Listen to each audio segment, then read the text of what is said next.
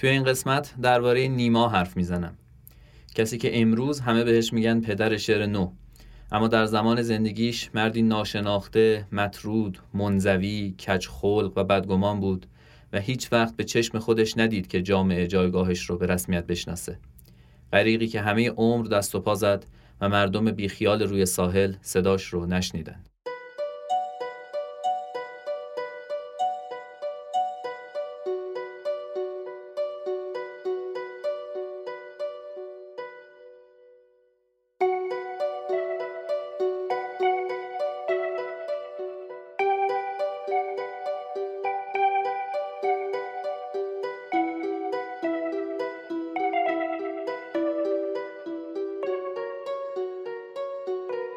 شما دارید به پادکست ریرا گوش می‌کنید.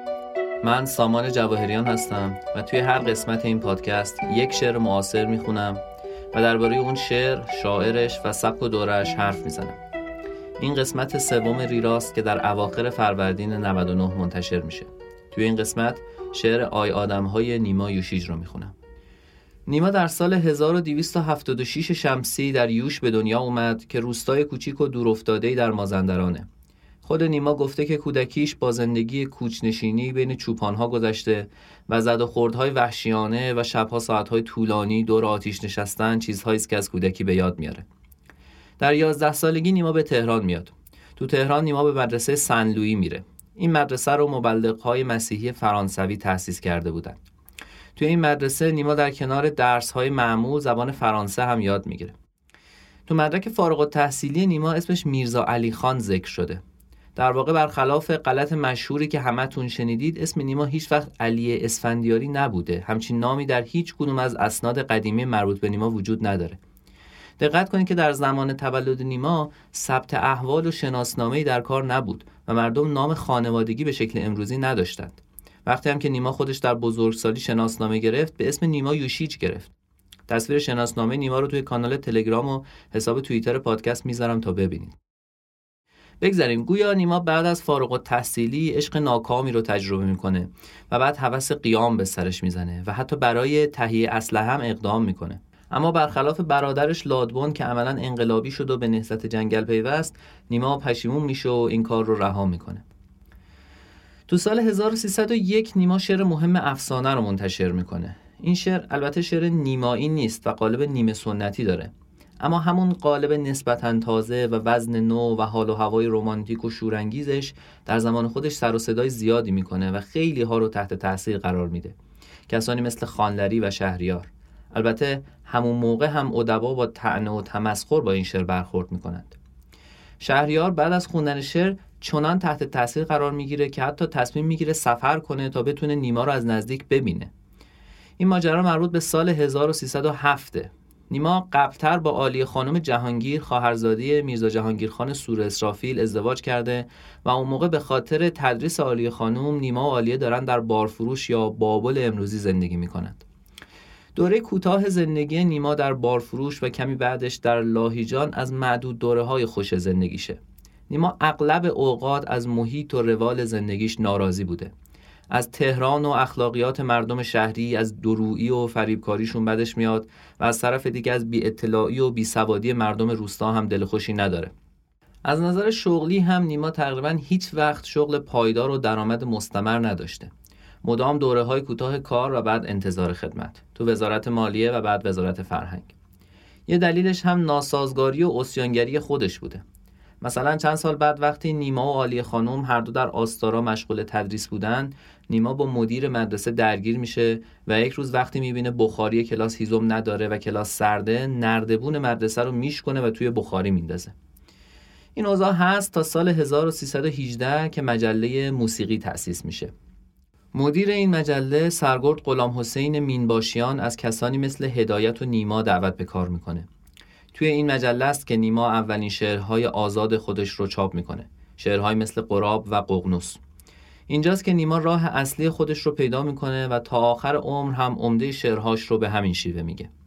اما دیگران همچنان کار نیما رو درک نمی‌کنند. نیما تا آخر عمر هم مورد طعنه و تمسخر بود اما بدتر از طعنه و تمسخر ندیده گرفتنه. سالهای سال یک جور توطعه سکوت درباره نیما برقرار بود. سال 1325 توی کنگره نویسندگان ایران ده ها شاعر و نویسنده و محقق جمع میشن و صحبت می‌کنن و فقط احسان تبری به صورت گذرا نامی از نیما می‌بره. خانلری که خیشاوند نیما بود و در جوانی ارادت زیادی بهش داشت درباره نوآوری در شعر حرف می‌زنه و هیچ اسمی از نیما نمی‌بره. خود نیما تو این کنگره صحبت می‌کنه و سه تا شعر می‌خونه که یکیش همین شعر آی آدم هاست. ولی بعدها تعریف می‌کنه که موقع خوندن این شعر یکی از ادبای مشهور گویا بدی و زمان فروزانفر رو دیده که زیر میز رفته بوده و میخندیده. البته توی سالهای دهه 20 و 30 تعداد کمی از شاعرهای جوان ارزش کار نیما رو متوجه شده بودند و ازش تأثیر گرفته بودند. کسانی که بعدا چهرهای مهمی در شعر معاصر شدند. کسانی مثل سپهری، شاملو، اخوان و سایه. اما تا پایان عمرم نیما مطرود و منزوی بود. برای درک بهتر اوضاع یه خاطره نقل می‌کنم از هادی شفاییه از عکاسهای قدیمی و مهم معاصر که یکی از های معروف نیما کار ایشونه. هادی شفاییه نقل می‌کنه که یک روز که به دیدن ابوالقاسم جنتی عطایی رفته بوده کسی از در وارد میشه. جنتی عطایی فرد تازه وارد رو معرفی می‌کنه و میگه ایشون آقای نیما یوشیجه. شفاییه میگه من خیلی تعجب کردم. چون تا اون موقع فکر می‌کردم نیما یوشیج اسم شاعر ژاپنیه. نیما یوشیج برای همینم شعراش وزن و قافیه نداره چون ترجمه شده. این خاطره مال سال 1334 یعنی چهار سال قبل از مرگ نیما کسی مثل هادی شفاییه که آمی هم نبود عکاس و هنرمند بود فکر می‌کرد نیما یوشیج یه شاعر ژاپنیه. نیما تو سالهای آخر عمرش کمکار شده بود. بعد از کودتای 32 نیما مدتی بازداشت میشه و بعد از آزادی تا زمان مرگش در سال 38 فقط 13 شعر آزاد میگه. 13 شعری که البته از بهترین و کمال یافته ترین شعرهاش هستند. ولی 13 شعر در 6 سال. حتی مرگ نیما هم واکنش زیادی در مطبوعات ایجاد نمی‌کنه.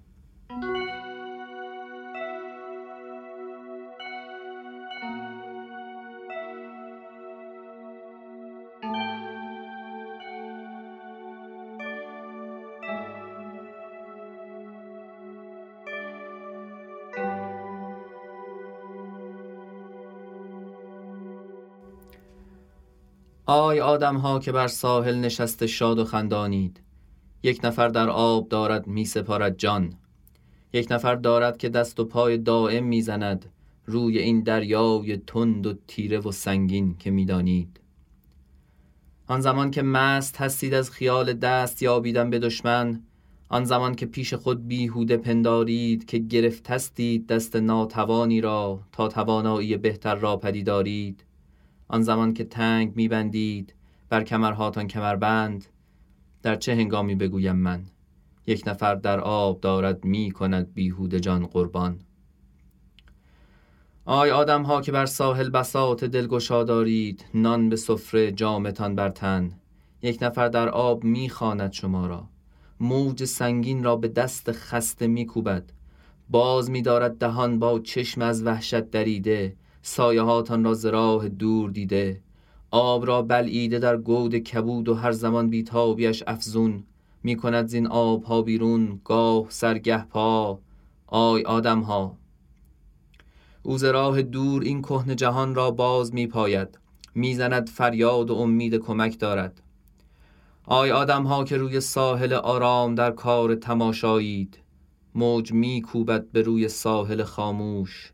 پخش میگردد چنان مستی به جای افتاده بس مدهوش می رود نعر زنان وین بانگ باز از دور می آید آی آدم ها و صدای باد هر دم دلگزاتر در صدای باد بانگ او رهاتر. از میان آبهای دور و نزدیک باز در گوشین نداها.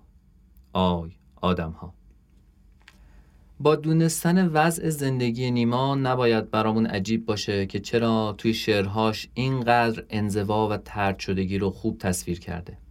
نه فقط توی این شعر تو شعرهای دیگه مثل ققنوس، محتاب، خواب زمستانی و قایق هم میشه این وضع رو دید.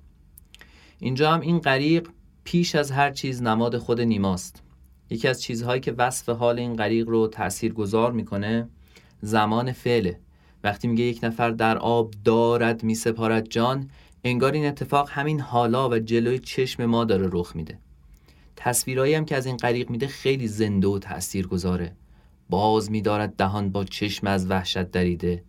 دقت کنید وقتی که میگه موج سنگین را به دست خسته میکوبد این صفت چقدر با دقت انتخاب شده.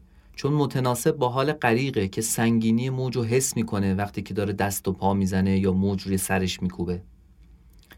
و پایان شعر چقدر تأثیر گذاره نیما نمیگه سرنوشت غریق چیه ولی وقتی میگه که صدای باد بیشتر میشه و صدای غریق توی باد گمتر به طور ضمنی میرسونه که سرنوشتش چیزی جز غرق شدن نمی‌تونه باشه.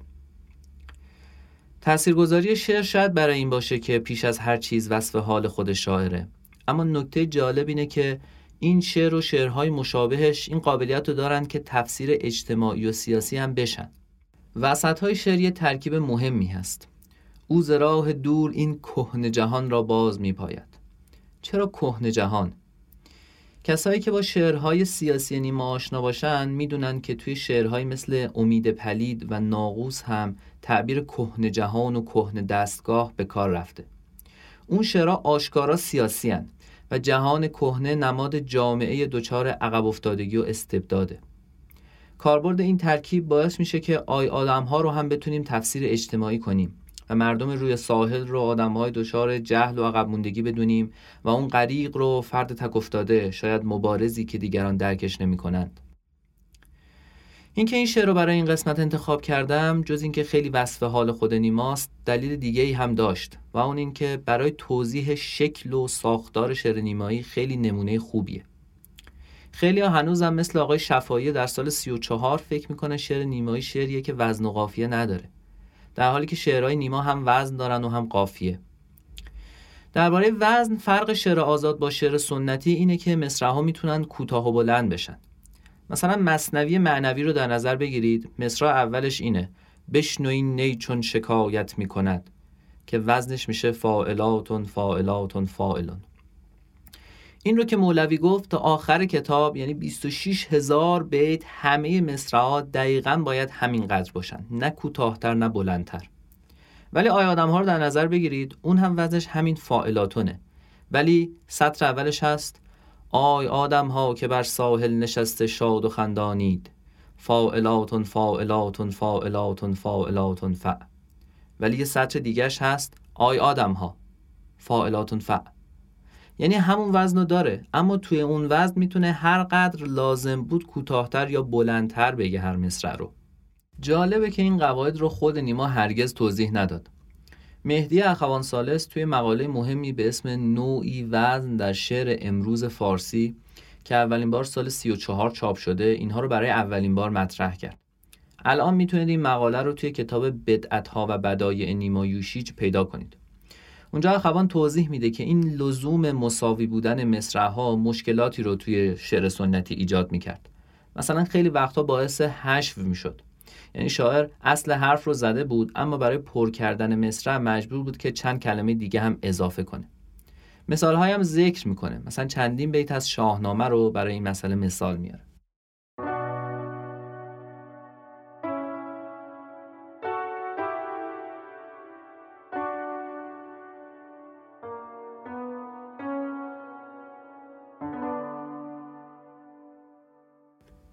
شعر بدون قافیه مثل آدم بدون استخوان است. این جمله از نیماست یعنی نیما اینقدر به اهمیت قافیه معتقد بود. اما می‌گفت قافیه توی شعر سنتی خوب استفاده نمیشه. چون به صورت مکانیکی و از پیش تعیین شده معلومه که باید مثلا توی مصرع اول و مصرع زوج بیاد. در حالی که قافیه باید جایی بیاد که شعر بهش نیاز داره. جمله معروف نیما اینه. قافیه زنگ مطلب است. حالا یعنی چی؟ من سه تا کار کرد برای قافیه تو شعر نیمایی می‌شناسم. اولیش اینه که قافیه پایان بند رو مشخص می‌کنه چون بند خیلی واحد مهمیه توی شعر نیمایی. از نظر معنایی میگم. شعر محتاب مثال خوبیه برای نشون دادن این کار کرده قافیه. بند اولش میگه می تراود محتاب می درخشد شبتاب. نیست یک دم شکند خواب به چشم کس و لیک. غم این خفته چند خواب در چشم ترم می شکند. بند دوم چیه؟ نگران با من استاد سحر. صبح می خواهد از من که از مبارک دم او آورم این قوم به جان باخته را بلکه خبر. در جگر لیکن خاری از ره این سفرم می شکند. این چشم ترم می شکند سفرم می شکند پایان هر کنوم از بندها رو نشون میده. و همینطور تا آخر شعر ادامه پیدا می‌کنه. کارکرد دوم قافیه تأکیده. کلمه ای که شما قافیه رو توش میارید یا اون سطری که قافیه رو توش میارید توی ذهن مخاطب پررنگتر میشه انگار زیرش خط می‌کشید.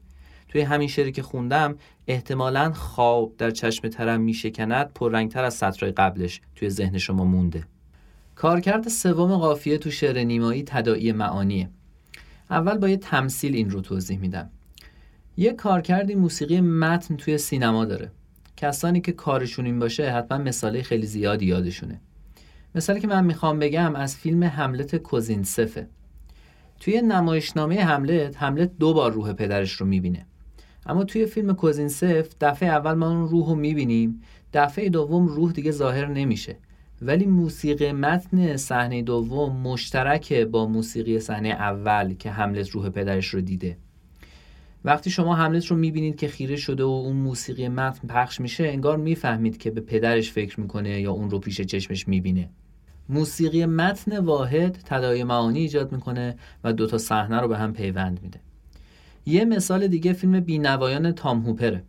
یه صحنه هست اول فیلم که ژان والژان توش یه پرچم خیلی سنگین و بلند می‌کنه.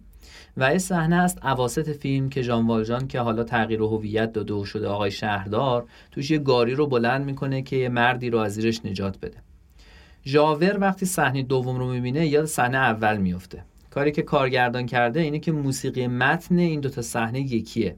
وقتی ما صحنه دوم رو می‌بینیم و موسیقی تکراری رو هم میشنویم مثل ژاور یاد صحنه اول میفتیم همچین کار کردی رو گاهی قافیه تو شعر نیمایی داره. برگردیم به شعر آی آدم ها جاهایی از شعر که یک سطر به قافیه آ ختم میشه شما رو آماده می‌کنه که بعدش بشنوید آی آدم ها مثلا میگه می‌کند زین آب ها بیرون گاه سرگه پا. و سطر بعد میگه آی آدم ها دفعه بعد اواخر شعر وقتی میشنوید که و صدای باد هر دم دلگزاتر در صدای باد بانگ او رهاتر از میان آبهای دور و نزدیک باز در گوش این نداها. قبل از اینکه بگه آماده اید که بشنوید آی آدم ها ببینید چقدر حساب شده است کاربرد قافیه در این شعر. و چقدر سطحی نگرانه است اگه ما فکر کنیم شعری که قافیه رو تو جاهای از پیش تعیین شده میاره قافیه داره. اما شعری که داره اون رو اینقدر هنرمندانه به کار می‌بره قافیه نداره. پس شعر آزاد هم قافیه داره هم وزن داره. اما کسانی که به وزن و قافیه سنتی عادت کرده باشن این وزن و قافیه رو واقعا نمیشنوند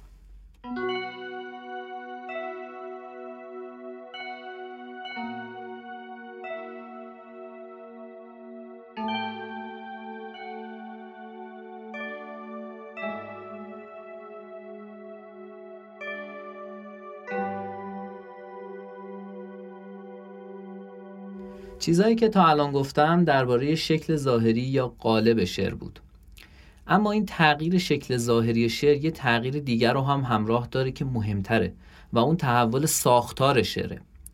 توی شعر سنتی خیلی وقتا به خاطر بیت محور بودن ساختار کلی شعر دچار ضعف میشه. میگن تو شعر ما یه محور عمودی داریم یه محور افقی. محور افقی یعنی ارتباط و انسجام عناصر در طول یک بیت و محور عمودی یعنی ارتباط عناصر در تمام طول شعر. توی شعر سنتی توی نمونه های خوب شعر سنتی محور افقی خیلی قویه خیلی حساب شده است. عناصر خیلی به هم گره خوردن و منسجمن. مثلا این بیت حافظ رو در نظر بگیرید. خدا را محتسب ما را به فریاد دف و بخش که ساز شر از این افسانه بی قانون نخواهد شد. ببینید چقدر تناسب بین کلمات بیت هست. از یه طرف دف و نی و ساز و افسانه و قانون از نظر موسیقی به هم مربوطند. از طرف دیگه همون قانون به یه معنی دیگه با شرع و محتسب مرتبطه و این دوتا مجموعه با هم تقابل دارن. چقدر کلمات حساب شده و مربوطن. ولی همین غزلهای حافظ رو اگر به ارتباط ابیاتش با هم دقت کنیم می‌بینیم دیگه انقدر حساب شده و منسجم نیست. خیلی وقتا ممکنه بشه جای بیت ها رو عوض کرد اتفاق خاصی هم نیفته. ممکنه بشه یه بیت رو حذف کرد اتفاق خاصی هم نیفته. حتی اگه وزن و قافیه اجازه بده ممکنه بتونیم یه بیت رو از توی غزل برداریم بذاریم توی غزل دیگه بازم اتفاق خاصی نیفته. ولی توی شعر نیمایی اینطوری نیست. سطرها با هم خیلی در ارتباطن. شما هیچ وقت نمی‌تونید یه سطر از آی آدم ها رو بردارید بذارید توی محتاب. چون اون یه جهانی برای خودش داره و این یه جهان دیگه ای داره. آیادم بازم مثال خیلی خوبیه برای نشون دادن این مسئله. چون مضمون شعر آیادم ها توی یه بیت از غزل اول دیوان حافظم اومده. شب تاریک و بیم موج و گردابی چنین حایل کجا دانند حال ما سبک باران ساحل ها مضمون همون مضمونه. البته زمین معنایی غزل حافظ عرفانیه ولی مضمون یکیه. تفاوت اینه که توی غزل حافظ توی بیت های بالا و پایین نه خبری از اون غریق هست نه گرداب نه موج نه سبکباران ساحل ها ولی شعر نیما اول تا آخر توی همون فضا جریان داره. بیت غزل حافظ از نظر معنایی به هم رفت دارن ولی اون عناصر هنری که یک بیتو می‌سازن تو بیت قبل و بعد ازشون خبری نیست. و این تفاوت خیلی مهمیه که نیما در شعر فارسی ایجاد کرد. نیما خیلی کارهای مهمی کرد که تو قسمت های بعد بازم دربارهشون حرف می‌زنم. زبان شعر رو متحول کرد تصویر پردازی رو متحول کرد ساختار شعر رو متحول کرد زیبایی شناسی رو متحول کرد.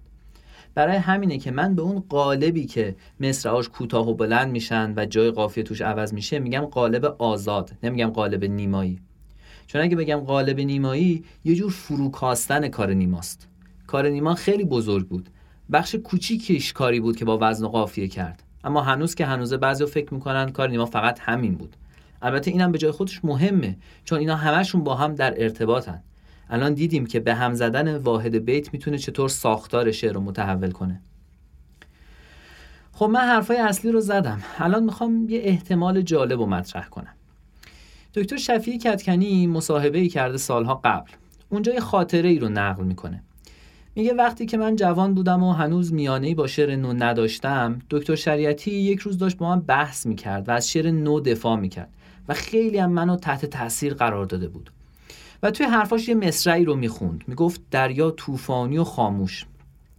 و می‌گفت ببین این بعد داره. چون دریا طوفانیه ولی صداش به گوش نمی‌رسه این نشون میده که گوینده از دریا دوره که صدا رو نمیشنوه. بعد میگه این مثال و گمونم شریعتی از خودش ساخته بود چون من بعدا اصلا پیداش نکردم. من این مصاحبه رو مدتها پیش خونده بودم. بعدها که شعر آی آدم ها رو دوباره خوندم و درش دقیق شدم به ذهنم رسید که نکنه شریعتی این شعر رو می‌گفته. اونجای شعر که میگه موج میکوبد به روی ساحل خاموش. ساحلی که پر از آدمه و موجم داره روش میکوبه چطور خاموشه؟ مگه اینکه فکر کنیم اینجا نظرگاه نظرگاه غریقه. برای اینه که صداهای ساحل رو نمیشنوه. واقعا اصراری روی این ندارم اما تصورش جالبه که نیما چنین کاری کرده باشه و شریعتی اون روزی که سالها پیش با شفیع کتکنی صحبت می‌کرده منظورش این سطر آی آدم ها بوده باشه. راجع به نیما حرف خیلی بیشتر از این هاست. بعض از این حرفا رو توی قسمت های بعد میگم. دوست دارم بعد از فصل اول برگردم و چند شعر دیگه هم از نیما بخونم و راجع به جنبه های مختلف کارش حرف بزنم. درباره مردی که تمام عمر مورد بی‌اعتنایی و تنه بود اما با یه ایمان پیامبرگونه به کارش ادامه داد و کاری کرد که به حق لایق لقب پدر شعر نو باشه. چیزی که شنیدید قسمت سوم پادکست ریرا بود. پادکست ریرا رو می‌تونید از ناملیک بشنوید از همه اپلیکیشن های پادگیر و از کانال تلگرام با آدرس ریرا پادکست. اگر این پادکست رو دوست داشتید لطفا به بقیه هم معرفیش کنید. استقبال از دو قسمت اول واقعا از انتظار من بیشتر بود و این مدیون شماست. برای همین می‌خوام تشکر کنم از همه کسانی که این پادکست رو دنبال می‌کنن و به بقیه معرفیش می‌کنند. اگر خواستید راجع به پادکست نظر بدید و با هم گفتگو کنیم می‌تونید به صفحه توییتر پادکست ریرا برید که شناسش همون ریرا پادکسته. آخر از همه از گروه پرسونا تشکر می‌کنم که موسیقی پادکست رو تهیه کردن. ممنونم. که به پادکست ریرا گوش می‌کنید.